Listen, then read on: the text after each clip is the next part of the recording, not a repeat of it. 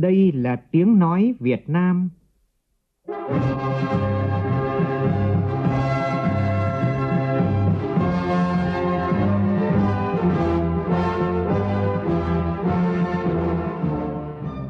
là tiếng nói Việt Nam, phát thanh từ Hà Nội, thủ đô nước Cộng hòa xã hội chủ nghĩa Việt Nam.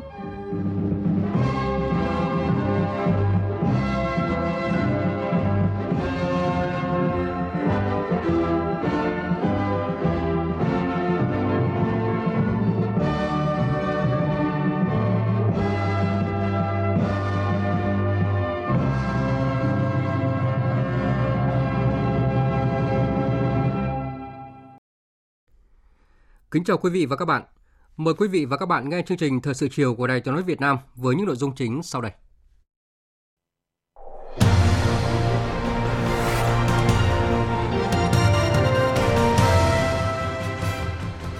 Làm việc với lãnh đạo hai tỉnh Bình Thuận và Đắk Nông, Thủ tướng Nguyễn Xuân Phúc yêu cầu từ nay đến cuối năm, các địa phương phải nỗ lực để giải ngân toàn bộ vốn đầu tư công, Phó Thủ tướng Thường trực Trương Hòa Bình, trưởng Ban chỉ đạo 138 của Chính phủ và Ban chỉ đạo 389 quốc gia yêu cầu các bộ ngành và địa phương kiên quyết xử lý cán bộ thao hóa, biến chất, tiếp tay cho tội phạm. 300 mẹ Việt Nam anh hùng đại diện cho gần 5.000 mẹ Việt Nam anh hùng trên khắp mọi miền Tổ quốc tề tựu về thủ đô Hà Nội tham dự chương trình gặp mặt đại biểu bà mẹ Việt Nam anh hùng toàn quốc diễn ra từ hôm nay đến ngày 25 tháng 7. Thêm 10 tấn thanh long ruột đỏ của nông dân huyện Thuận Châu, tỉnh Sơn La xuất khẩu sang thị trường Nga, mở ra tiềm năng tăng trưởng xuất khẩu nông sản tới những thị trường khó tính trên thế giới. Trong phần tin quốc tế, căng thẳng giữa Mỹ và Trung Quốc tiếp tục bị đẩy lên cao khi hai bên tuyên bố có thể tiếp tục đóng cửa các cơ sở ngoại giao tại mỗi nước. Các chuyên gia sẽ có những phân tích về động thái mới này của cả hai bên. Ấn Độ và Trung Quốc thống nhất không tuần tra bằng bộ binh hoặc thiết bị bay không người lái tại các khu vực căng thẳng dọc biên giới hai nước.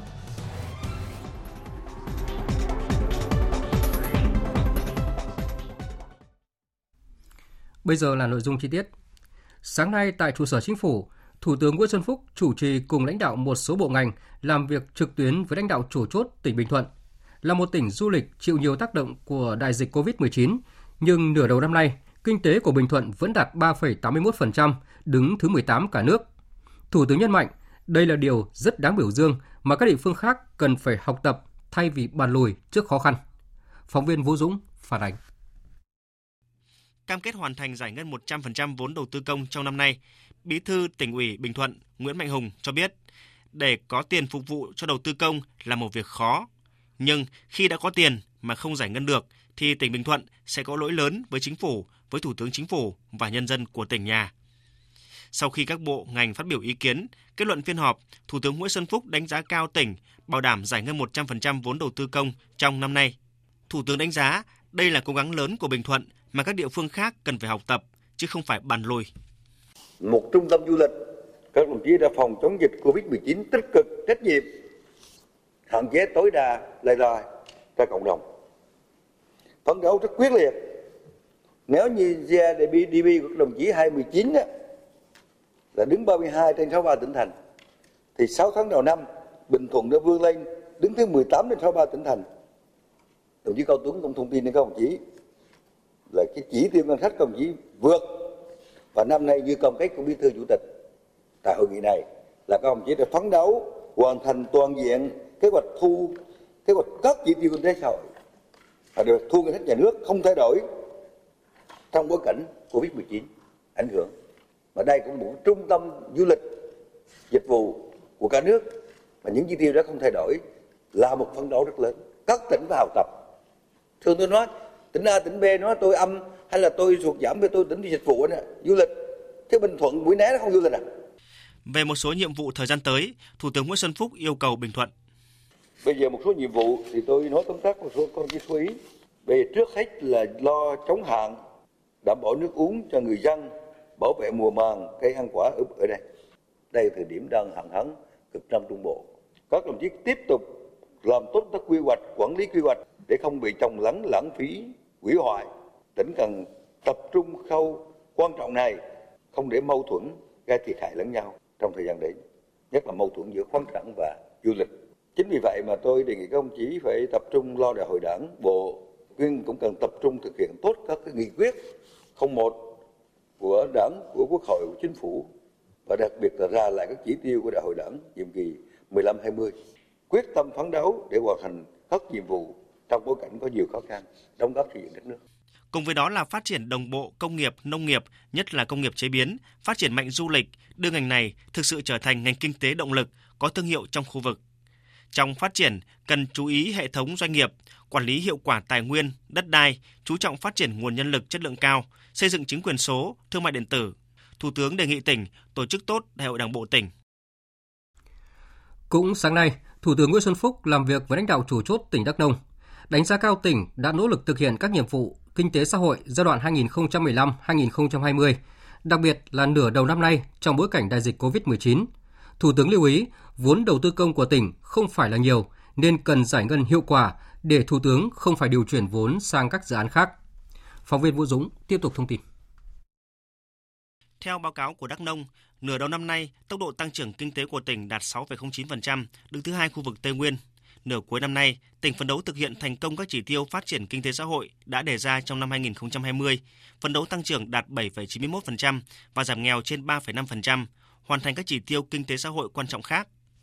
Để tạo cơ sở cho Đắk Nông phát triển, tỉnh nêu một số kiến nghị với chính phủ, thủ tướng chính phủ quan tâm xem xét, giải quyết phát triển hệ thống năng lượng điện, phát triển nông nghiệp ứng dụng công nghệ cao.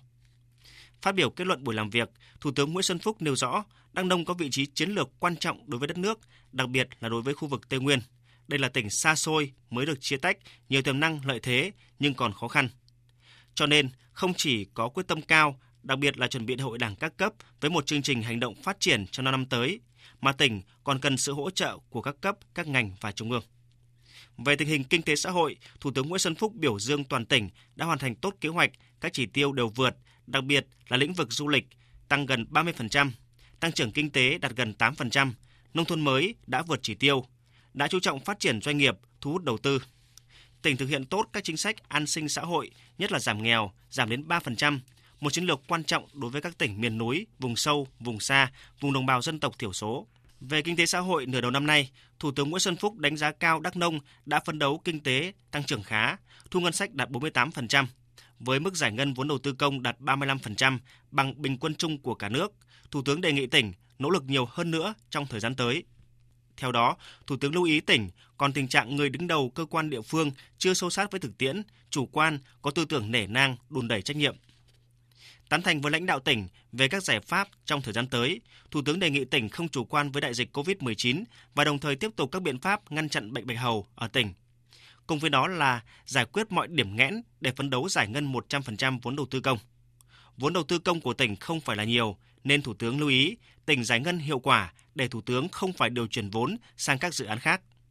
Cùng với đó là chú trọng quy hoạch phát triển với tầm nhìn 2045, Trước mắt là xây dựng kế hoạch 2021-2025 tốt để thúc đẩy phát triển. Tôi đồng ý là phải tiếp tục phát triển các ngành công nghiệp chủ lực, công nghiệp thế mạnh của địa phương như khai thác chế biến khoáng sản, năng lượng, chế biến nông nông sản, rồi đặc biệt là nông nghiệp công nghệ cao. Hôm nay rất tiếc là đồng chí à, thứ trưởng bộ nông nghiệp chưa thời gian phát biểu, nhưng mà nông nghiệp công nghệ cao, nông nghiệp hàng hóa. Đấy hôm qua thảo luận với bà à, thủ tướng à, đi lên đấy thì bà cũng đã nói cái chuyện quả bơ và kiwi của Việt Nam. Nó cũng như là một cái đặc sản của Việt Nam là quả bơ thì các ông chí thấy là cái thị trường mình mở ra đối với nước EU rồi những cái nước mà đối tác của chúng ta rất lớn chúng ta nên quan tâm Thủ tướng cũng yêu cầu Đắk Nông quản lý tốt hơn về đất đai, bảo vệ rừng, nâng cao độ che phủ rừng. Cùng với đó là tiếp tục quan tâm an sinh xã hội, giảm nghèo, có chương trình thoát nghèo bền vững tại địa phương không chủ quan với tình hình an ninh trật tự trên địa bàn. Tại cuộc làm việc, quyền Bộ trưởng Bộ Y tế Nguyễn Thành Long cho biết, tình hình dịch bạch hầu ở Đắk Nông cũng như các tỉnh Tây Nguyên diễn biến phức tạp với số ca nhiễm năm nay gấp 3 lần so với năm ngoái. Bộ Y tế đã quyết định tổ chức chiến dịch tiêm chủng diện rộng đối với các tỉnh Tây Nguyên. Toàn bộ vaccine sẽ được cung cấp miễn phí. Ông Nguyễn Thành Long đề nghị tỉnh tổ chức nhanh chiến dịch tiêm chủng, xử lý nhanh vùng dịch để không lây lan ra các khu vực khác. Sáng nay, đoàn công tác Ban chỉ đạo Trung ương thực hiện quy chế dân chủ ở cơ sở do bà Trương Thị Mai, Ủy viên Bộ Chính trị, Bí thư Trung Đảng, trưởng Ban dân vận Trung ương dẫn đầu, đã làm việc với Ban Thường vụ Tỉnh ủy Quảng Nam về việc triển khai thực hiện quy chế dân chủ ở cơ sở giai đoạn 2016-2020. Phóng viên Đình Thiệu tại miền Trung đưa tin. Điểm nổi bật trong thực hiện quy chế dân chủ cơ sở ở Quảng Nam là tỉnh ban hành quy chế thực hiện dân chủ trong công tác thu hồi bồi thường hỗ trợ tái định cư trên địa bàn tỉnh. Đây là cơ sở để chính quyền các cấp căn cứ thực hiện trong công tác bồi thường hạn chế xảy ra điểm nóng. Hàng tháng, lãnh đạo tỉnh tổ chức 4 lần tiếp công dân, các sở ngành tiếp chuyên nghiệp mỗi tháng một lần. Qua đó, giải quyết 36.250 đơn thư khiếu nại tố cáo và đơn phản ánh liên quan đến chế độ chính sách, tranh chấp đất đai, bồi thường giải phóng mặt bằng, tái định cư. Theo lãnh đạo tỉnh Quảng Nam, đời sống nhân dân ở một số nơi còn nhiều khó khăn, nhất là khu vực miền núi, vùng sâu vùng xa. Tình trạng khiếu nại, khiếu kiện đông người vượt cấp còn diễn ra, chủ yếu liên quan đến đất đai. Việc thực hiện quy chế dân chủ cơ sở ở Quảng Nam một số nơi còn hạn chế, chưa tạo điều kiện thuận lợi để người dân tiếp cận thông tin. Một số cơ quan đơn vị chưa thực hiện tốt kê khai tài chính. Bà Trương Thị Mai, Ủy viên Bộ Chính trị, Bí thư Trung ương Đảng, trưởng Ban dân vận Trung ương lưu ý tỉnh Quảng Nam Quá trình phát triển quy chế dân chủ ở cơ sở gắn với kỷ cương, kỷ luật, tỉnh cần chú trọng thực hiện dân chủ trực tiếp, dân biết dân bàn, dân làm, dân kiểm tra đối với các vấn đề liên quan đến quyền lợi sát sườn. Bà Trương Thị Mai đề nghị cơ sở là cái nơi thực hiện quyền làm chủ rộng rãi và trực tiếp nhất của nhân dân. Nơi trực tiếp thực hiện mọi chủ trương chính sách pháp luật của đảng nhà nước là phải phát huy cả hai vế dân chủ đại diện và dân chủ trực tiếp. Phải gắn với phát triển kinh tế xã hội nâng cao dân trí và tạo điều kiện để mở rộng dân chủ có chất lượng hiệu quả. Và phát huy dân chủ phải gắn với kỷ cương trật tự khi mà người dân người ta sẵn sàng người ta nói câu chuyện của người ta đối với mình là mình thành công. Sẽ có niềm tin nhân dân đối với đảng. Nhân dịp này bà Trương Thị Mai trưởng ban dân vận trung ương đã đi thăm tặng quà gia đình chính sách trên địa bàn thành phố Tam Kỳ tỉnh Quảng Nam nhân kỷ niệm 73 năm ngày thương binh liệt sĩ. Bà Trương Thị Mai đến thăm mẹ Việt Nam anh hùng Lê Thị Nhạn 104 tuổi ở khu phố 2 phường Trường Xuân và mẹ Việt Nam anh hùng Thái Thị Lào 100 tuổi ở khu phố Thuận Trà, phường Hòa Thuận, thành phố Tam Kỳ, tỉnh Quảng Nam. Tiếp tục các hoạt động đền ơn đáp nghĩa nhân kỷ niệm 73 năm Ngày Thương binh Liệt sĩ, tỉnh Đắk Lắk đã thành lập 4 đoàn đi thăm hỏi, động viên và tặng quà người có công tiêu biểu trên địa bàn. Tin của phóng viên Nam Trang thường trú tại khu vực Tây Nguyên. Từ ngày 17 tháng 7 đến ngày 25 tháng 7, các đoàn thăm tặng quà cho 19 cá nhân là người có công tiêu biểu ở 8 huyện, thị xã và thành phố Buôn Ma Thuật. Tại các nơi đến thăm, đại diện các đoàn đã ân cần hỏi thăm sức khỏe, đời sống các mẹ Việt Nam anh hùng, thương bệnh binh cùng thân nhân gia đình. Khẳng định Đảng và Nhà nước luôn biết ơn các anh hùng liệt sĩ, thương bệnh binh và gia đình đã có những đóng góp to lớn cho công cuộc giải phóng dân tộc, thống nhất đất nước, đồng thời bày tỏ mong muốn mẹ Việt Nam anh hùng cùng các thương bệnh binh và gia đình luôn phát huy truyền thống cách mạng, động viên thân nhân thực hiện tốt chủ trương đường lối của Đảng, chính sách pháp luật của nhà nước, tích cực học tập, lao động, gương mẫu, đi đầu trong mọi lĩnh vực, góp phần vào quá trình xây dựng tỉnh Đắk Lắk ngày càng văn minh giàu đẹp. Được đón đoàn do Bí thư tỉnh ủy Bùi Văn Cường làm trưởng đoàn đến nhà thăm tặng quà trong dịp này, bệnh binh Hoàng Công Vĩnh, phường Tự An, thành phố Buôn Ma Thuật, tỉnh Đắk Lắk bày tỏ bản thân tôi trong lòng thì ấm áp này, và đồng thời là rất vinh dự vinh dự được các đoàn thể hàng năm cái đến để động viên tôi và gia đình. Mặc dù cũng được động viên thôi, nhưng mà để tuyên truyền cái lớp sau, họ hiểu được cái vấn đề. Ông cha ta đã đổ xương máu để giành độc lập tự do. Chiều nay, 300 mẹ Việt Nam anh hùng, đại diện cho gần 5.000 mẹ Việt Nam anh hùng còn sống trên khắp mọi miền Tổ quốc đã tề tự về thủ đô Hà Nội, chuẩn bị tham dự chương trình gặp mặt đại biểu mẹ Việt Nam anh hùng toàn quốc diễn ra từ hôm nay đến ngày 25 tháng 7 tại Hà Nội. Nhân hậu, gần gũi, tình cảm và ấm áp là những cảm nhận đầu tiên về các mẹ Việt Nam anh hùng mà phóng viên Kim Thanh ghi nhận được. Chiều đi luôn. Đi luôn. Đi anh sao không nghỉ đi về chứ. À, chiều đi. Không ra. Dạ, chiều đi nữa hen. Đi hết, đi Vui hết, mừng đi và hạnh phúc luôn. là cảm xúc chung của các bà mẹ Việt Nam anh hùng khi được về thủ đô tham dự chương trình gặp mặt đại biểu bà mẹ Việt Nam anh hùng toàn quốc lần đầu tiên được tổ chức. Nước mắt trào ra khi mẹ Phan Thị Ba, 87 tuổi, ở tỉnh Tây Ninh chia sẻ cảm xúc khi được tới thủ đô tham dự một sự kiện ý nghĩa. Tuổi cao, sức yếu, mẹ không còn nhớ nổi chồng và con hy sinh năm nào, nhưng mỗi khi nhắc đến, mẹ nhớ họ đến thắt ruột. Đất nước hòa bình, lần thứ hai mẹ ra thăm thủ đô, thấy Hà Nội ngày càng giàu đẹp. Mẹ thấy vui trong lòng, cảm thấy sự hy sinh của chồng con mình thật xứng đáng. Nói chung chị em lúc nào cũng vui, gặp mừng quá trời. thấy đi tới đâu cũng vui hết. Đi tới đâu cũng sạch sẽ, đường xá rồi phát triển hơn. Đi tới đâu thấy cái cảnh cũng khác hơn cái năm đó. Mình cũng tưởng tượng cái nhớ ơn bác Hồ vậy. Hà Nội đẹp và náo nhiệt ngoài sự tưởng tượng của mẹ Việt Nam anh hùng Đào Thị Tân, tỉnh Quảng Ngãi, người đã mất chồng và hai con trai trong chiến tranh chống Mỹ. Mẹ bảo sẽ về kể lại cho các con, các cháu nghe về chuyến đi ý nghĩa này. 84 tuổi rồi mà được đi là được dày là danh dự. Danh dự hung đầu nhà nước quan tâm cho mẹ là đón, quan tâm cho mẹ là thấy thấy là quản nguyện ghê rồi là thấy bà mẹ là bốn đứa cháu cho không. Mẹ điện vô là mẹ chuyến này bà nội được đi đi hà nội. Rồi ơi nó vỗ tay nó mừng gì nào trời bà nội sướng quá quan hô cho bà nội đi mạnh vỗ nghe nó. Cái nó nói với bọn nó kêu bà nội tao được đi thông quan ở hà nội ờ với thử hồ nó, nó yêu bà lắm. Vượt hàng nghìn cây số ra thủ đô mẹ Việt Nam anh hùng Tạ Thị Kỳ 90 tuổi ở Kiên Giang chia sẻ mẹ ra tới Hà Nội vào tối hôm qua và sáng nay đã kịp đi thăm chợ Đồng Xuân, Hồ Hoàn Kiếm. Vui, dạ, giờ không ra mới ra kỳ thứ nhất thấy vui quá. Theo ở ngoài đây cho tôi ở tôi còn ở được nữa. vui quá. Trời thấy cái gì cũng đẹp hết trơn. Đi thấy khỏe quá. Bị vui quá, khỏe không có mệt gì hết trơn. Có chụp được mấy tấm hình chụp với anh em rồi đây nè ha, đem về quê chơi. Bà con lợi đó chắc là lợi mừng hỏi chứ đi Hà Nội làm sao làm sao đó về chắc tiếp khách tới nhà hai ngày ạ à. nhà nước vẫn quan tâm mình như vậy đó quá mừng rồi Thưa quý vị và các bạn, sáng mai các mẹ Việt Nam anh hùng sẽ vào lăng viếng Chủ tịch Hồ Chí Minh và dự buổi gặp mặt do lãnh đạo Đảng, Nhà nước chủ trì. Đặc biệt, chương trình gặp mặt đại biểu mẹ Việt Nam anh hùng sẽ diễn ra tại Trung tâm Hội nghị Quốc gia Mỹ Đình Hà Nội vào sáng 25 tháng 7. Đây là hoạt động thể hiện tình cảm, trách nhiệm của Đảng, Nhà nước các cấp ủy đảng, chính quyền, mặt trận tổ quốc, các đoàn thể cùng đồng bào và chiến sĩ cả nước đối với công tác chăm sóc người có công với cách mạng nói chung, các mẹ Việt Nam anh hùng nói riêng. Chuyển sang các tin đáng chú ý khác. Phóng viên Lê Hiếu đưa tin, hôm nay Đảng bộ huyện Phong Điền, tỉnh Thừa Thiên Huế tổ chức Đại hội Đảng bộ lần thứ 14, nhiệm kỳ 2020-2025. Đây là đảng bộ được tỉnh ủy Thừa Thiên Huế chọn thí điểm bầu trực tiếp bí thư tại đại hội. Ông Võ Văn Vui, Phó Bí thư Thường trực huyện ủy, Chủ tịch Hội đồng nhân dân huyện đã đắc cử chức danh Bí thư huyện ủy Phong Điền nhiệm kỳ 2020-2025 với số phiếu bầu là 99,21%. Nhiệm kỳ tới, Đảng bộ huyện Phong Điền phát huy sức mạnh khối đại đoàn kết toàn dân, phát triển toàn diện kinh tế xã hội theo hướng công nghiệp, dịch vụ nông nghiệp, trở thành vùng kinh tế động lực phía Nam, phía Bắc của tỉnh Thừa Thiên Huế. Phát biểu tại đại hội, ông Bùi Thanh Hà, Phó Bí thư Thường trực Tỉnh ủy Thừa Thiên Huế đề nghị Đảng bộ huyện Phong Điền tiếp tục huy động mọi nguồn lực xây dựng huyện Phong Điền sớm trở thành thị xã.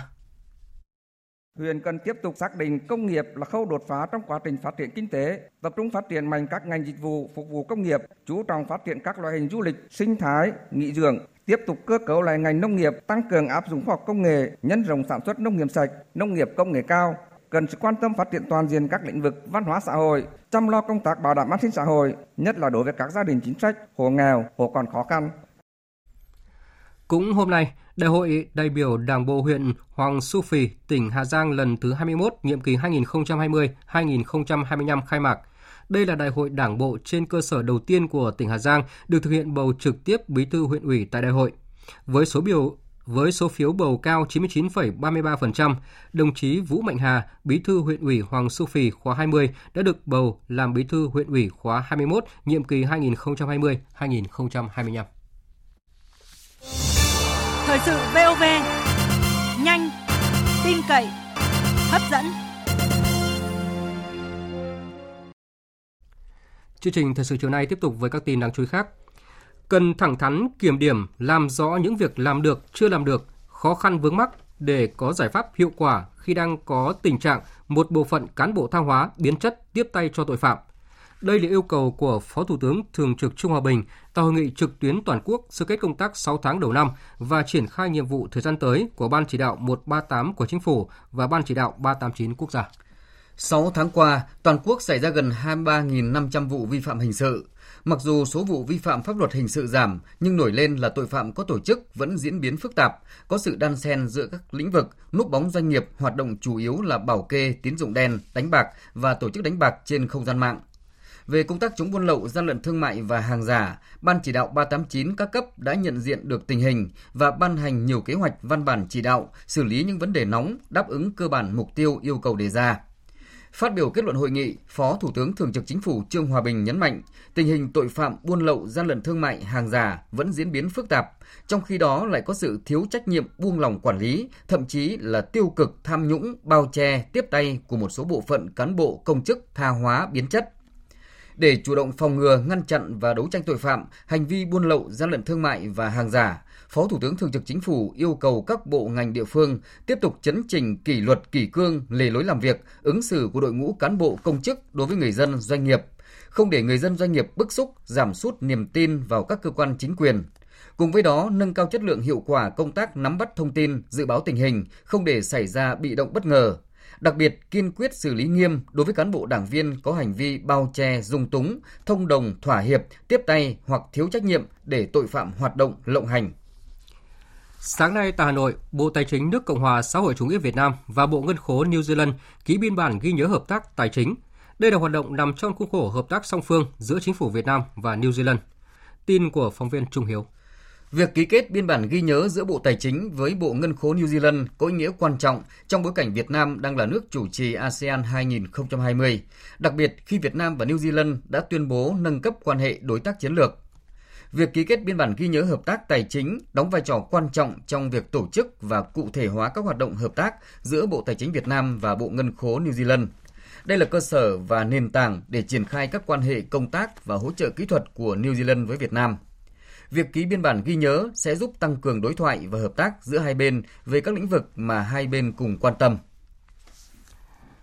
Đoàn giám sát của Ủy ban Thường vụ Quốc hội về việc thực hiện các hiệp định thương mại tự do FTA mà Việt Nam là thành viên do chủ nhiệm Ủy ban đối ngoại của Quốc hội Nguyễn Văn Dầu làm trưởng đoàn có buổi làm việc với Phòng Thương mại và Công nghiệp Việt Nam và cộng đồng doanh nghiệp. Tin của phóng viên Phương Thoa ghi nhận tác động của các FTA, tuy nhiên các thành viên đoàn giám sát cho rằng Phòng Thương mại và Công nghiệp Việt Nam cần nhìn lại việc thực hiện các FTA 25 năm qua, từ đó có đánh giá về sự thay đổi của các doanh nghiệp trong nước như thế nào, hay sự thay đổi tích cực khi tham gia các FTA dựa vào chủ yếu là các doanh nghiệp nước ngoài đầu tư vào nước ta, còn doanh nghiệp trong nước thì chỉ đứng bên cạnh tham gia FTA để được giảm thuế. Ông Hoàng Văn Cường, Ủy viên Ủy ban Tài chính của Quốc hội cho rằng cái tỷ lệ doanh nghiệp biết về FTA rất thấp. Thì chúng tôi, chúng ta tuyên truyền có lẽ doanh nghiệp chúng ta không quan tâm lắm. Vậy thì vấn đề đặt ra ở đây một mặt, chúng ta xem lại xem doanh nghiệp có thực sự chủ động quan tâm hay chưa. Nhưng một phần thứ hai, chúng ta lại xem lại xem. Vậy thì cái nội dung, cách thức chúng ta tuyên truyền như thế đã đúng cái nhu cầu của doanh nghiệp hay chưa? Thế vậy thì ở đây tôi cũng rất nhấn mạnh lại, vậy thì chúng ta cần xem xét lại cái cách thức chúng ta triển khai. Chúng ta đã cụ thể hóa chưa? Kể từ triển khai chỉ đạo chính phủ, trong các kế hoạch hành động của chính phủ, đến các địa phương, đến các bộ ngành Đoàn giám sát cũng đề nghị cần đặt vị thế của VCCI và cộng đồng doanh nghiệp như thế nào trong quá trình đàm phán thực hiện các hiệp định FTA cũng như quá trình xây dựng luật pháp để triển khai thực hiện các FTA cũng như thu thập các thông tin của các doanh nghiệp trong quá trình triển khai các FTA với cơ quan quản lý nhà nước. Tháng 8 tới đây, Hiệp định Thương mại Tự do Việt Nam EU, gọi tắt là EVFTA, được thực thi – Hiệp định được kỳ vọng sẽ thúc đẩy gia tăng thương mại hai chiều, đồng thời cũng sẽ tạo ra cơ hội thúc đẩy xuất khẩu lớn cho Việt Nam vào thị trường EU. Phóng viên Nguyễn Hằng thông tin. Từ khoảng những năm 90 đến nay, nước ta đã thực hiện hàng loạt FTA với độ mở của nền kinh tế rất lớn. Với EVFTA, EU là thị trường lớn cho các mặt hàng xuất khẩu chủ lực của Việt Nam. Theo lộ trình, EU sẽ xóa bỏ đến hơn 85% số dòng thuế ngay khi hiệp định có hiệu lực. Ông Hà Duy Tùng, vụ trưởng vụ hợp tác quốc tế Bộ Tài chính đánh giá, chưa có một đối tác nào cam kết ở mức cao như vậy. Hầu hết các mặt hàng chủ lực xuất khẩu của Việt Nam như da giày, dệt may, lộ trình xóa bỏ thuế quan trong vòng 7 năm với mức xóa bỏ dần hàng năm. Điều này sẽ tạo nguồn lực cho doanh nghiệp có cơ hội tăng giá trị xuất khẩu. Nếu so sánh với cái mức cam kết mà đối tác chúng ta xuất khẩu sang ví dụ Hoa Kỳ hiện nay nhìn lại cái cam kết trong hiện TPP thì Hoa Kỳ họ cam kết một cái lộ trình rất là dài, thậm chí lên đến 12 năm. Cái lộ trình như vậy không có cái mức giảm thuế hàng năm, nó không tạo ra một cái động lực cho doanh nghiệp. Như vậy với cái mức thuế suất mà EU họ giảm trong vòng 7 năm cứ hàng năm ấy, tạo một cái động lực để chúng ta có cơ hội tăng cái giá trị xuất khẩu. Cái mức độ cam kết của EU ấy, họ cam kết rất là sòng phẳng, rất là minh bạch, tạo ra một cái lợi thế cho doanh nghiệp. Còn theo ông Ngô Trung Khanh, Phó vụ trưởng vụ chính sách thương mại đa biên, Bộ Công Thương, hiện tại EU là một trong những thị trường xuất khẩu lớn nhất của nước ta. Thị phần hàng hóa của Việt Nam tại khu vực này vẫn còn rất khiêm tốn bởi năng lực cạnh tranh của hàng Việt Nam, đặc biệt là năng lực cạnh tranh về giá còn hạn chế. Vì vậy, cam kết mở cửa thị trường mạnh mẽ trong hiệp định này chắc chắn sẽ làm tăng khả năng cạnh tranh về giá của hàng hóa Việt Nam khi nhập khẩu vào thị trường tiềm năng này. Từ đó sẽ thúc đẩy quan hệ thương mại Việt Nam EU, đồng thời mở rộng hơn nữa thị trường cho hàng xuất khẩu của Việt Nam. Đánh giá định lượng thì cho rằng là đến 2025 thì cái xuất khẩu của chúng ta tăng trưởng khoảng đồng độ 43% và đến 2030 thì tăng trưởng khoảng 45%. Nên là cú hích rất là tốt cho xuất khẩu.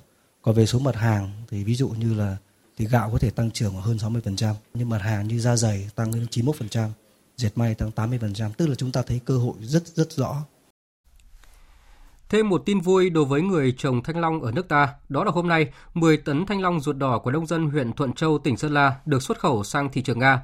Trước đó, một lượng lớn hoa quả như xoài, nhãn, thanh long với giá ổn định được xuất khẩu sang thị trường Trung Quốc, Đài Loan, Australia, châu Âu, Mỹ và Nga đã giúp nông dân Sơn La xóa bỏ nguy cơ được mùa mất giá, thúc đẩy tư duy làm ăn lớn và phát huy lợi thế về phát triển nông sản ở địa phương. Phản ánh của phóng viên Thanh Thủy, thường trú tại Tây Bắc. Cách đây 2 năm, hơn một hecta vườn đồi của gia đình chị Tống Thị Thanh Hương ở bản Hưng Nhân, xã Trường Pha, huyện Thuận Châu, chuyên trồng cà phê. Đã có lúc vườn cây bị bỏ bẵng, không chăm sóc do giá cả lên xuống bấp bênh, hiệu quả kinh tế thấp. Năm ngoái, gia đình chị Hương đã thay đổi tư duy làm ăn, chuyển đổi sang trồng thanh long ruột đỏ theo hướng hữu cơ. Sau hơn một năm, hơn 1.000 trụ thanh long đã cho thu hoạch, năng suất và giá thành ổn định ngoài sức tưởng tượng của gia đình. Vụ đầu tiên, qua nhiều vòng kiểm tra nghiêm ngặt, sản phẩm thanh long đã đạt tiêu chuẩn xuất khẩu sang Nga. Vâng, trước đây thì gia đình chồng thì chỉ nghĩ là ừ, bán ở trong nước thôi nhưng mà đến ừ, thời điểm bây giờ gia đình cảm thấy rất là tự hào khi mà ừ, thu được cái sản phẩm để xuất khẩu sang nước ngoài ạ. Hối hả đóng hộp và vận chuyển thanh long lên xe chuẩn bị cho chuyến xuất khẩu sang Nga, ông Trần Văn Đồng ở bản Tiên Hưng, xã phỏng Lái, huyện Thuận Châu cho hay, Gia đình ông cũng là một trong những hộ tiên phong dám phá bỏ cây chè, một loại cây trồng truyền thống gắn bó lâu đời với bà con dân bản sang trồng thanh long ruột đỏ. Sau gần 2 năm, 4 hecta thanh long đã cho vụ quả ngọt đầu tiên với dự kiến khoảng 3 tấn, trong đó chủ yếu để xuất khẩu sang Nga và sắp tới là Hàn Quốc, Ấn Độ. Theo tính toán của ông Đồng, nếu một hecta chè trước kia cho thu nhập khoảng 150 triệu đồng trên một năm, thì với cây thanh long thu nhập khoảng hơn 300 triệu đồng. Ông Đồng nói. Từ khi dùng cái phân hữu cơ đối với cây thanh long này thì thấy là thấy là rất hiệu quả. Cái chất lượng của sản phẩm nó an toàn hơn và các nước sẽ sử dụng cái, cái quả này thì đã thấy như vậy là lần trước thì số lượng là đăng ký thì ít nhưng lần này số lượng sẽ đăng ký được nhiều hơn. Đặc biệt là những cái nước khó tính như là Nga hoặc là Nhật hoặc là Úc Năm 2018, cây thanh long ruột đỏ chính thức được đưa vào trồng thử nghiệm trên vùng đất Thuận Châu theo chương trình dự án phát triển sản xuất sản phẩm thanh long liên kết theo chuỗi giá trị giai đoạn 2018-2020 tại các xã Triềng Pha, Phồng Lái, Triềng Ly. Hiện nay, toàn huyện có 26 ha, dự kiến giai đoạn 2020 đến năm 2025 sẽ đạt 200 ha. Ông Nguyễn Minh Tiến, Bí thư huyện ủy Thuận Châu, tỉnh Sơn La cho biết, huyện hỗ trợ bà con nhân dân các tiêu chuẩn về Việt Gáp và phát triển cây thanh long theo hướng hữu cơ. Hiện nay ờ, huyện có khoảng trên 3.300 ha cây ăn quả, chủ yếu là xoài, ờ, chanh leo, thanh long. Thì huyện ờ, xác định là vẫn tiếp tục lấy nông nghiệp hữu cơ để phát triển kinh tế, tập trung vào phát triển cây ăn quả trên đất dốc và là lấy nông nghiệp là một trong những ba khâu đột phá của huyện trong nhiệm kỳ tới. 10 tấn thanh long ruột đỏ của huyện Thuận Châu, tỉnh Sơn La được xuất khẩu sang thị trường Nga là tín hiệu đáng mừng đối với người nông dân, mở ra tiềm năng tăng trưởng xuất khẩu nông sản tới những thị trường khó tính trên thế giới. Tiếp theo là thông tin cập nhật về tình hình dịch COVID-19. Thêm 4 ca nhập cảnh từ Hàn Quốc và Nga dương tính với COVID-19, Việt Nam có 412 ca bệnh.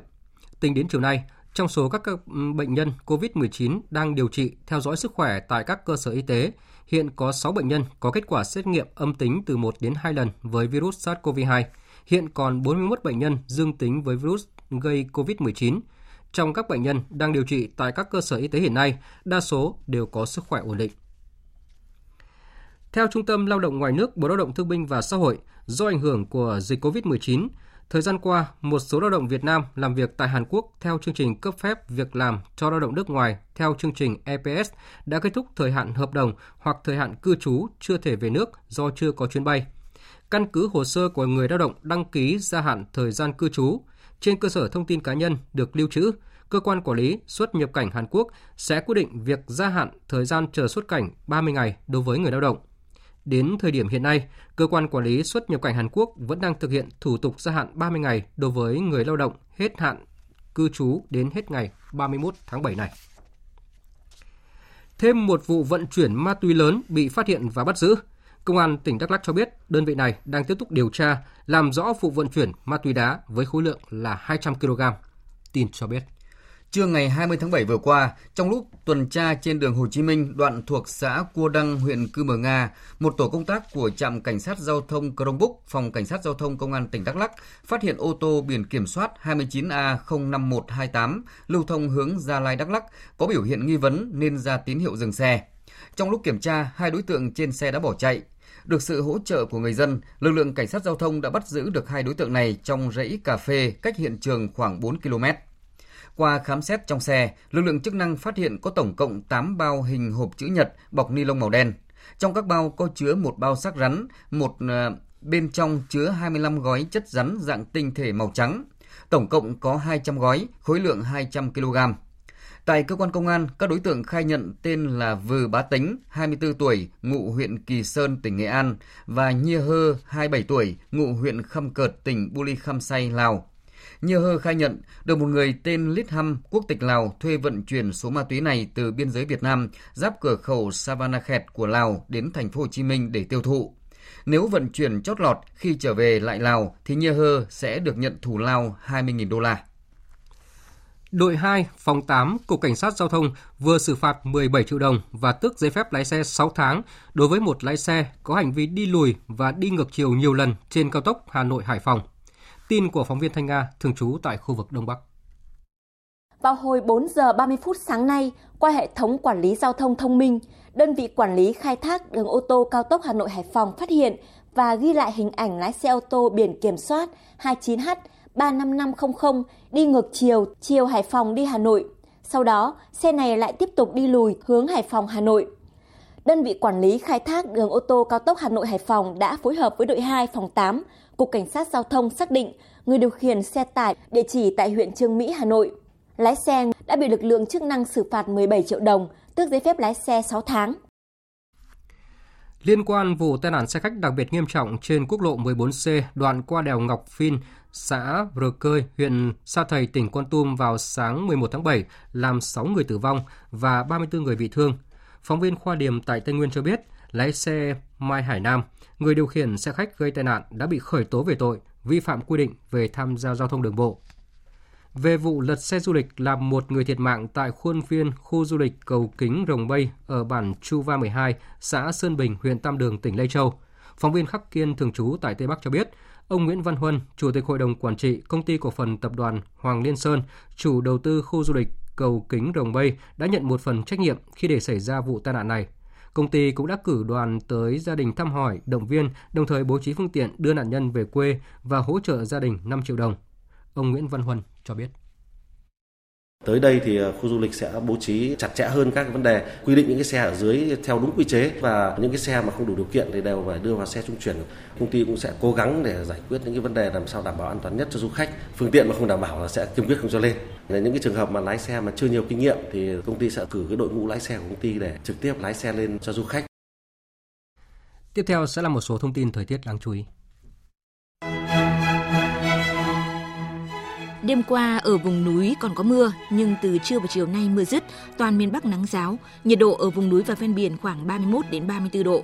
Vùng đồng bằng gồm Hà Nội trời nóng hơn 35 đến 37 độ. Từ hôm nay nắng nóng mở rộng ra toàn Bắc Bộ, đặc biệt ở khu vực Trung Du và Đồng bằng. Tối và đêm nhiệt độ khoảng 28 đến 29 độ. Còn tại Trung Bộ tiếp tục xảy ra nắng nóng diện rộng từ Thanh Hóa đến Phú Yên, mức nhiệt phổ biến từ 35 đến 37 độ. Về chiều tối mưa rông xuất hiện ở vùng núi Thanh Hóa, Thừa Thiên Huế và các tỉnh Bình Định, Bình Thuận. Cảnh báo nguy cơ về lốc xoáy, gió giật mạnh và xét đánh. Tây Nguyên và Nam Bộ mưa xảy ra rải rác về chiều tối và đêm, đề phòng rông xét, gió giật. Nhiệt độ tối và đêm ở Tây Nguyên 23 đến 24 độ, Nam Bộ từ 25 đến 26 độ.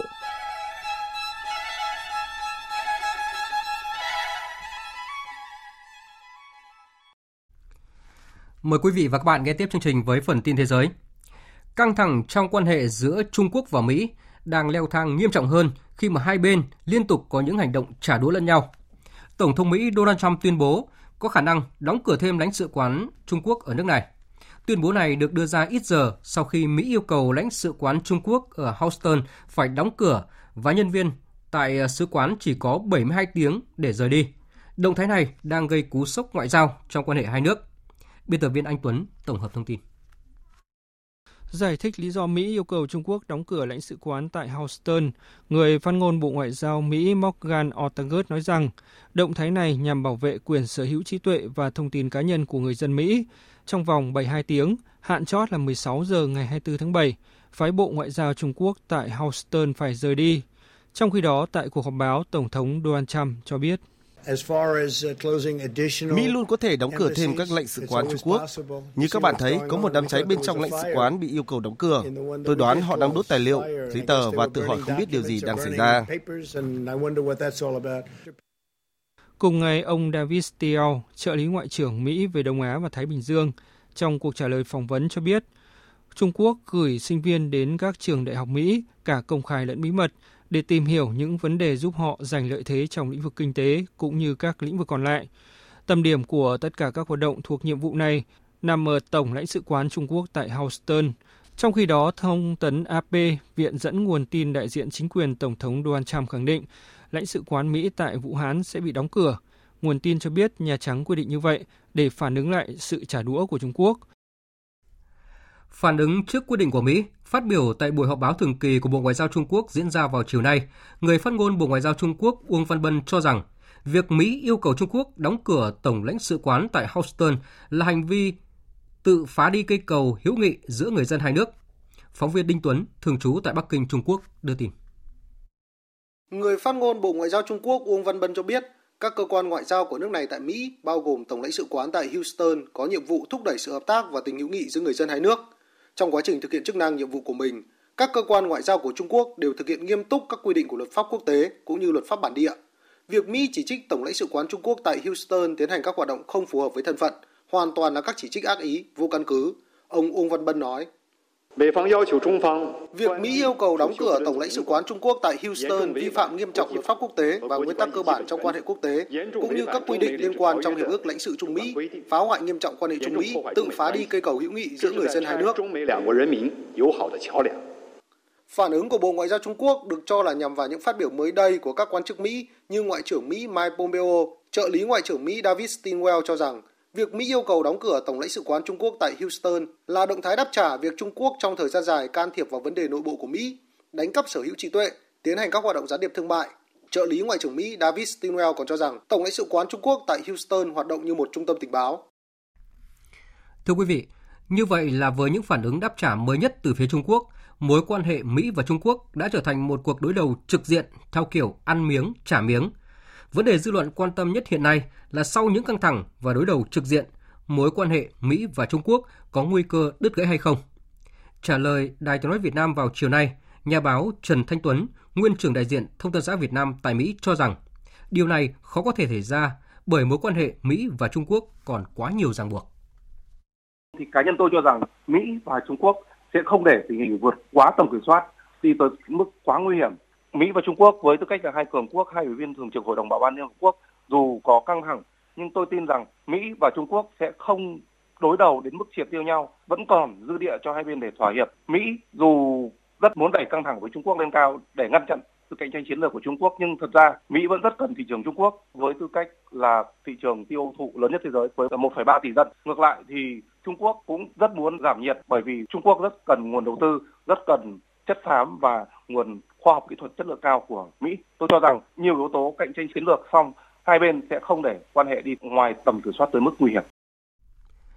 Ở một góc nhìn khác, bình luận về mối quan hệ gai góc này, nhà phân tích Phạm Cao Cường, Phó Viện trưởng Viện Nghiên cứu châu Mỹ, Viện Hàn Lâm Khoa học Xã hội Việt Nam nêu quan điểm đối đầu Mỹ và Trung Quốc đang đẩy hai cường quốc tới ngưỡng làn danh đỏ. Thực ra cái đối đầu Mỹ Trung hiện nay là một cái cuộc đối đầu về vai trò lãnh đạo của thế giới cũng như là tìm kiếm cái khu vực ảnh hưởng và các lợi ích trực tiếp lẫn nhau. Ví dụ như là kinh tế hay là về an ninh quân sự. Và cái sự đối đầu Mỹ Trung hiện nay ấy, đó là cái cuộc đối đầu giữa một siêu cường của thế giới là Mỹ bên còn lại là Trung Quốc cường quốc của khu vực. Chính vì thế mà cái mâu thuẫn về lợi ích nó đã khiến hai quốc gia này đã gia tăng căng thẳng trong cái thời gian vừa qua.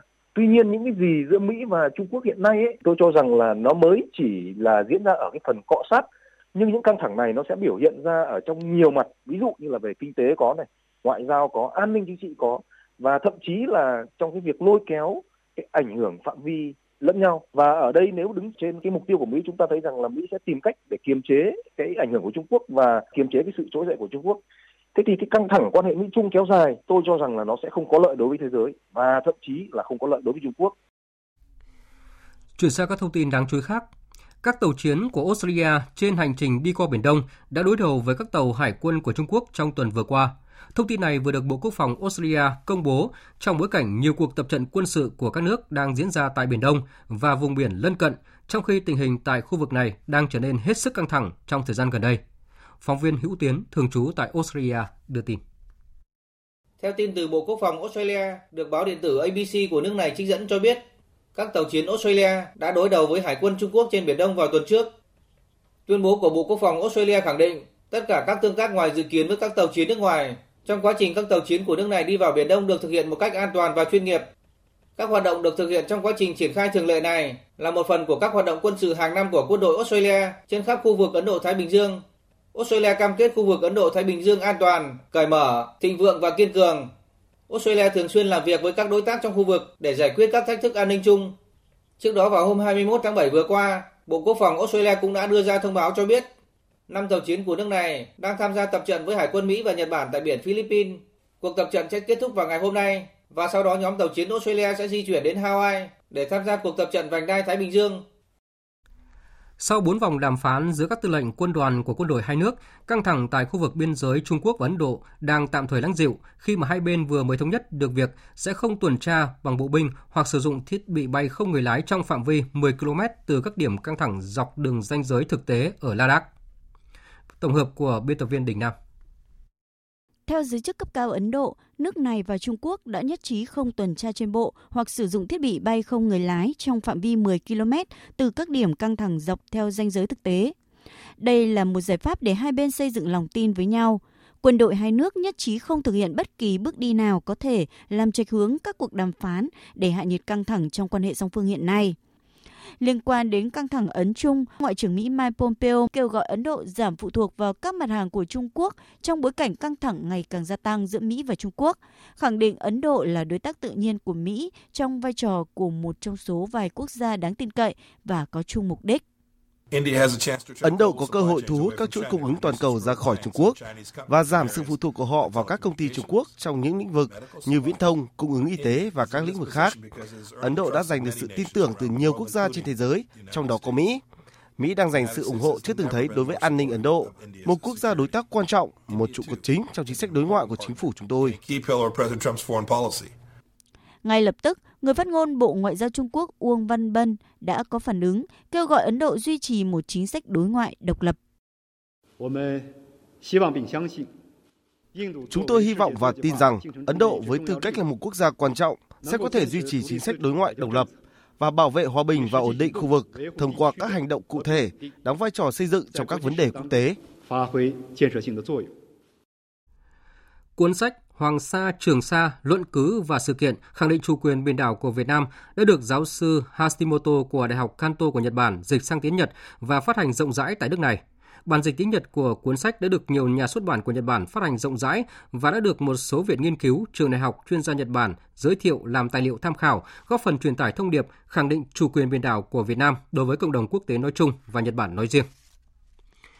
Thưa quý vị và các bạn, Đúng ngày này, 40 năm trước, ngày 23 tháng 7 năm 1980, phi công Phạm Tuân cùng với nhà du hành vũ trụ Xô Viết Robatko thực hiện chuyến bay vào vũ trụ từ tàu sân bay vũ trụ Baikonur trên tàu Liên Hợp 37.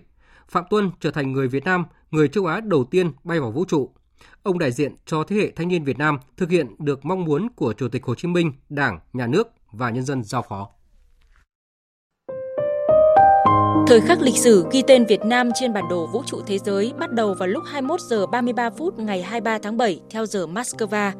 Tên lửa đưa tàu vũ trụ Liên hợp 37 với phi công Phạm Tuân cùng nhà du hành vũ trụ Xô Viết Gorbatsko khởi hành và đi vào quỹ đạo vệ tinh của trái đất. Đây là chuyến bay nằm trong chương trình hợp tác vũ trụ quốc tế Liên Xô Việt Nam, qua đó nhằm hiện thực hóa mong muốn đưa người Việt Nam đầu tiên, đồng thời là người châu Á đầu tiên vào vũ trụ. Phi công Phạm Tuân nhớ lại. À, có lẽ ký ức này nó sẽ đi cùng với tôi à, cùng năm tháng và không bao giờ quên được. Trong chuyến bay đó tôi được đắm mình vào những cái trạng thái của điều kiện không vũ trụ. Phải nói rằng là tôi đã từng bay trên máy bay à, trên tất cả các uh, vị trí của đất nước Việt Nam chúng ta được ngắm nhìn tổ quốc của Việt Nam của chúng ta từ tầm cao của các chuyến bay. À, nhưng mà khi bay vào vũ trụ tôi là người đầu tiên ở độ cao ba bốn trăm cây số mình được ngắm nhìn tổ quốc của mình phải nói đây là một cái điều hết sức cảm động. Và tôi nhớ ngày 26 vào 7 giờ 50 phút à, thì bay qua đất nước Việt Nam. Những vật phẩm mà phi công Phạm Tuân mang vào vũ trụ là nắm đất ở Ba Đình, lá cờ Tổ quốc, cờ đảng, ảnh, di trúc của Chủ tịch Hồ Chí Minh, tuyên ngôn độc lập. Theo ông, nó là thông điệp nói với bạn bè khắp năm châu rằng ngọn cờ của Việt Nam đã có trong vũ trụ. Tên Việt Nam được in vào bản đồ vũ trụ quốc tế. Trong 8 ngày trên không gian, phi công Phạm Tuân đã thực hiện 142 vòng quỹ đạo quanh trái đất, tiến hành nhiều thí nghiệm khoa học, chụp ảnh Việt Nam từ quỹ đạo trái đất. Họ đã nghiên cứu về tác dụng của trọng lượng lên quá trình tăng trưởng, tìm hiểu việc trồng thực vật trong vũ trụ, quá trình quang hợp của bèo hoa dâu mang từ Việt Nam nhằm góp phần hiểu thêm hệ sinh thái đơn giản. Họ còn làm các thí nghiệm y học, phản ứng của hệ tim mạch trong chuyến bay không gian, một tập hợp của thí nghiệm lưu thông. Chuyến bay đã trở thành sự kiện lịch sử trong đời sống nhân dân hai nước, ghi một mốc son mới vào sự phát triển tình hữu nghị truyền thống và sự hợp tác toàn diện Việt Nam Liên Xô trước đây, cũng như Việt Nam Liên bang Nga ngày nay. Theo ông Phạm Tuân, chuyến bay đầu tiên này có rất nhiều ý nghĩa, đặc biệt cũng là cơ sở ban đầu cho sự hợp tác về khoa học công nghệ trong lĩnh vực vũ trụ của các nhà khoa học Việt Nam.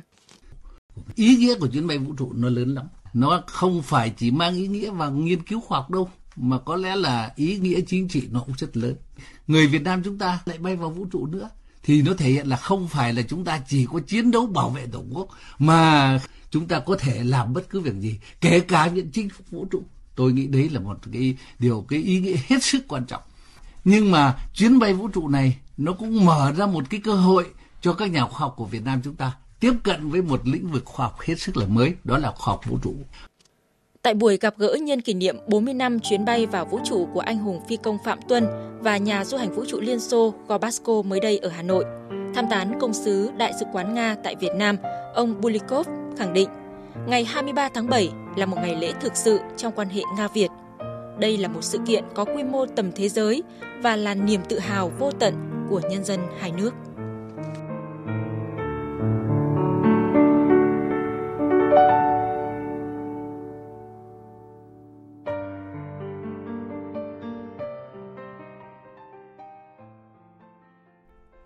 Thưa quý vị và các bạn, chuyến bay đầu tiên này cũng là cơ sở ban đầu cho sự hợp tác về khoa học công nghệ trong lĩnh vực vũ trụ của các nhà khoa học Việt Nam.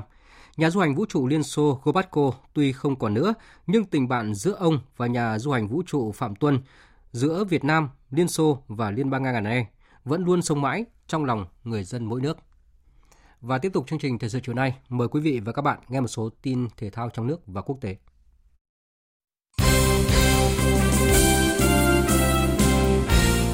Thưa quý vị và các bạn, chiều nay 23 tháng 7, vòng 11 V-League khởi tranh với 3 trận đấu. Thanh Hóa tiếp Hoàng Anh Gia Lai, BKMX Bình Dương làm khách của Nam Định trên sân Thiên Trường và Viettel đọ sức với SHB Đà Nẵng trên sân Hàng Đẫy. Trong khi đó, tâm điểm của vòng 11 là cuộc so tài giữa câu lạc bộ Thành phố Hồ Chí Minh và đương kim vô địch Hà Nội sẽ diễn ra trên sân thống nhất vào lúc 19 giờ 15 phút tối mai 24 tháng 7. Trong khi V-League đang bước vào giai đoạn cạnh tranh khốc liệt thì trọng tài vẫn là nỗi ám ảnh của nhiều đội bóng. Đội ngũ trọng tài đã mắc khá nhiều sai sót trong những vòng đấu vừa qua và gần nhất là ở trận Sài Gòn tiếp Nam Định tại vòng 10. Trọng tài Mai Xuân Hùng không cho các cầu thủ Nam Định được hưởng penalty trong 3 tình huống mà các cầu thủ Sài Gòn phạm lỗi và những sai sót này khiến ông bị ban trọng tài Liên đoàn bóng đá Việt Nam treo còi ở 3 vòng tiếp theo. Tuy nhiên, ban huấn luyện câu lạc bộ Nam Định vẫn tỏ ra rất bức xúc với những sai sót của trọng tài Mai Xuân Hùng cũng như quyết định của ban trọng tài VFF. Giám đốc kỹ thuật Nguyễn Văn Sĩ bày tỏ. Kỷ luật 3 trận như thế này làm cái gì? Chúng tôi chỉ cần làm gì? Công bằng để cho gì bóng đá Việt Nam nó được phát triển và nhiều nhà tài trợ người ta còn hướng đến người ta tài trợ cho cái giải V-League này còn không thì mãi mãi chỉ là cái bóng đá ao làng. Nếu cứ tiếp diễn như thế này chúng tôi xin ý kiến người hâm mộ những người luôn sát cánh cùng với đội bóng lúc vui lúc buồn như thế này. Chắc chắn ờ, chúng tôi sẽ bỏ trận đấu và chúng tôi bỏ giải luôn không tham gia nữa. Sau 2 ngày tạm nghỉ, chiều nay 23 tháng 7, vòng loại giải bóng đá vô địch U17 quốc gia 2020 tái khởi động với lượt trận đầu tiên của giai đoạn lượt về. Tham dự vòng loại năm nay có tổng cộng 26 đội và được chia làm 5 bảng, thi đấu theo thể thức vòng tròn hai lượt. 7 đội vượt qua vòng loại sẽ cùng đội chủ nhà tham dự vòng chung kết. Những đội bóng đang đạt phong độ ấn tượng ở lượt đi là VPF toàn thắng cả 4 trận, Sơn Lam Nghệ An, Thanh Hóa và Hoàng Anh Gia Lai. Trong hai ngày 25 và 26 tháng 7, giải bóng bàn Cúp Gamma League do Công ty Cổ phần Thang máy Gamma và Liên đoàn bóng bàn thành phố Hà Nội tổ chức sẽ diễn ra tại nhà thi đấu Trịnh Hoài Đức, Hà Nội. 200 tay vợt không chuyên đang làm việc ở hai lĩnh vực báo chí và kiến trúc xây dựng sẽ có cơ hội tranh tài tại giải. Ông Nguyễn Hải Đức, Chủ tịch Hội đồng Quản trị, Tổng Giám đốc Công ty Cổ phần Thang máy Gamma chia sẻ. Mọi hoạt động thì chúng tôi luôn luôn cân bằng giữa cái lợi ích của doanh nghiệp, sự phát triển của doanh nghiệp với lại cái lợi ích của cộng đồng. Điều đấy khiến cho chúng tôi là quyết định thành lập ra hai cái quỹ. Quỹ thứ nhất là quỹ thể thao văn hóa dùng cho các hoạt động thể thao văn hóa ờ, với cộng đồng, gắn kết với cộng đồng. Cái quỹ thứ hai là quỹ nhân đạo của Gamma Lead. Thì cái quỹ đấy chúng tôi dành cho uh, những cái chương trình mà y, hỗ trợ y tế cho những người uh, kém may mắn và đặc biệt là chúng tôi đã phối hợp với bệnh viện E để cung cấp cho những trường hợp các cháu nhỏ mà mổ tim bẩm sinh Giải đấu có 4 nội dung đơn nam, đơn nữ, đôi nam và đôi nam nữ, được chia theo hai khối báo chí và xây dựng với tổng giá trị giải thưởng gần 100 triệu đồng. Ông Đặng Ngọc Hải, thành viên ban tổ chức giải cho biết. Khối xây dựng và kiến trúc bất động sản ấy, thì cái trình độ mặt bằng trình độ chuyên môn của anh em à, cao hơn anh em khối báo chí của chúng ta. Trong cái khối báo chí thì cái môn bóng bàn là cái môn uh, có thế mạnh. Đấy, thì anh em thì chủ yếu là sau cái giờ làm việc thì chơi với nhau mang tính chất phong trào cho nên chúng tôi chia ra để làm sao là à, khối báo chí đánh riêng với nhau và khối xây dựng đánh riêng với nhau. Dạng sáng ngày 23 tháng 7 đã diễn ra hai cặp đấu còn lại của vòng 37 giải bóng đá ngoài hạng Anh Premier League. Liverpool chào đón chức vô địch của mùa giải bằng chiến thắng thuyết phục 5-3 trước Chelsea. Trao đổi với truyền thông sau trận đấu, huấn luyện viên Jurgen Klopp cười tươi và nói: I couldn't be more proud. Throwing a performance like this tonight on the pitch Tôi không thể tự hào hơn với sự thể hiện của các cầu thủ trong trận đấu hôm nay. Bây giờ, chúng tôi có thể nghỉ ngơi để thưởng thức bữa tiệc. Sau đó, sẽ hồi phục để đấu với Newcastle ở vòng cuối. Chúng tôi đã có 96 điểm và sẽ thật tuyệt vời nếu có 99 điểm. Để đạt được 99 điểm là khó, nhưng ai mà biết được. Hôm nay, chúng tôi cũng đã gặp khó trước Chelsea nhưng các cầu thủ đã giải quyết tốt. Trong khi đó, Chelsea đã rơi xuống vị trí thứ tư với 63 điểm và phải chờ đến lượt đấu cuối cùng gặp Wolverhampton mới biết có giành được vé dự Champions League hay không. Ở trận đấu diễn ra trước đó trên sân Old Trafford, Manchester United bị West Ham cầm hòa 1-1. Dù không thắng nhưng với một điểm giành được ở trận này, MU đã qua mặt Chelsea và Leicester City để vươn lên vị trí thứ ba với 63 điểm. Ở vòng cuối, MU sẽ đụng độ với chính đối thủ cạnh tranh là Leicester. Huấn luyện viên Solskjaer cho biết. Chúng tôi đang đứng trước trận đấu mà như các bạn nói là chung kết với Leicester. Sẽ thật là tuyệt vời nếu đánh bại họ, nhưng tôi biết chúng tôi sẽ đối mặt với một đội bóng mạnh. Họ rất nguy hiểm. Chúng tôi có ít ngày nghỉ hơn so với đối thủ. Chắc chắn tôi sẽ thực hiện một số sự thay đổi về mặt chiến thuật và chúng tôi đã sẵn sàng.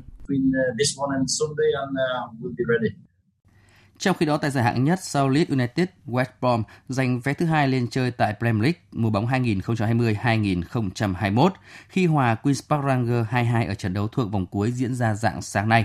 Các đội dự vòng playoff tranh suất thăng hạng còn lại là Brentford, Fulham, Cardiff City và Swansea City. Dự báo thời tiết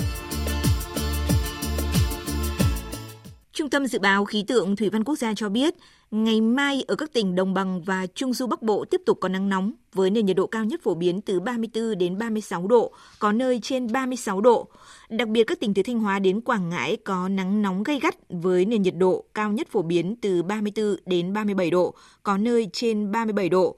Và dự báo nắng nóng ở Bắc Bộ và Trung Bộ còn có khả năng kéo dài trong nhiều ngày tới. Sau đây sẽ là phần dự báo chi tiết các khu vực đêm nay và ngày mai.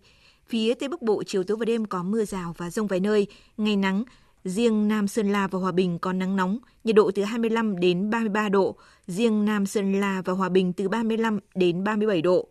Phía Đông Bắc Bộ chiều tối và đêm có mưa rào và rông vài nơi, ngày nắng, riêng Trung Du và Đồng Bằng có nắng nóng, nhiệt độ từ 26 đến 36 độ, có nơi trên 36 độ. Các tỉnh từ Thanh Hóa đến Thừa Thiên Huế chiều tối và đêm có mưa rào và rông vài nơi, ngày nắng nóng có nơi nắng nóng gay gắt, nhiệt độ từ 26 đến 37 độ, có nơi trên 37 độ.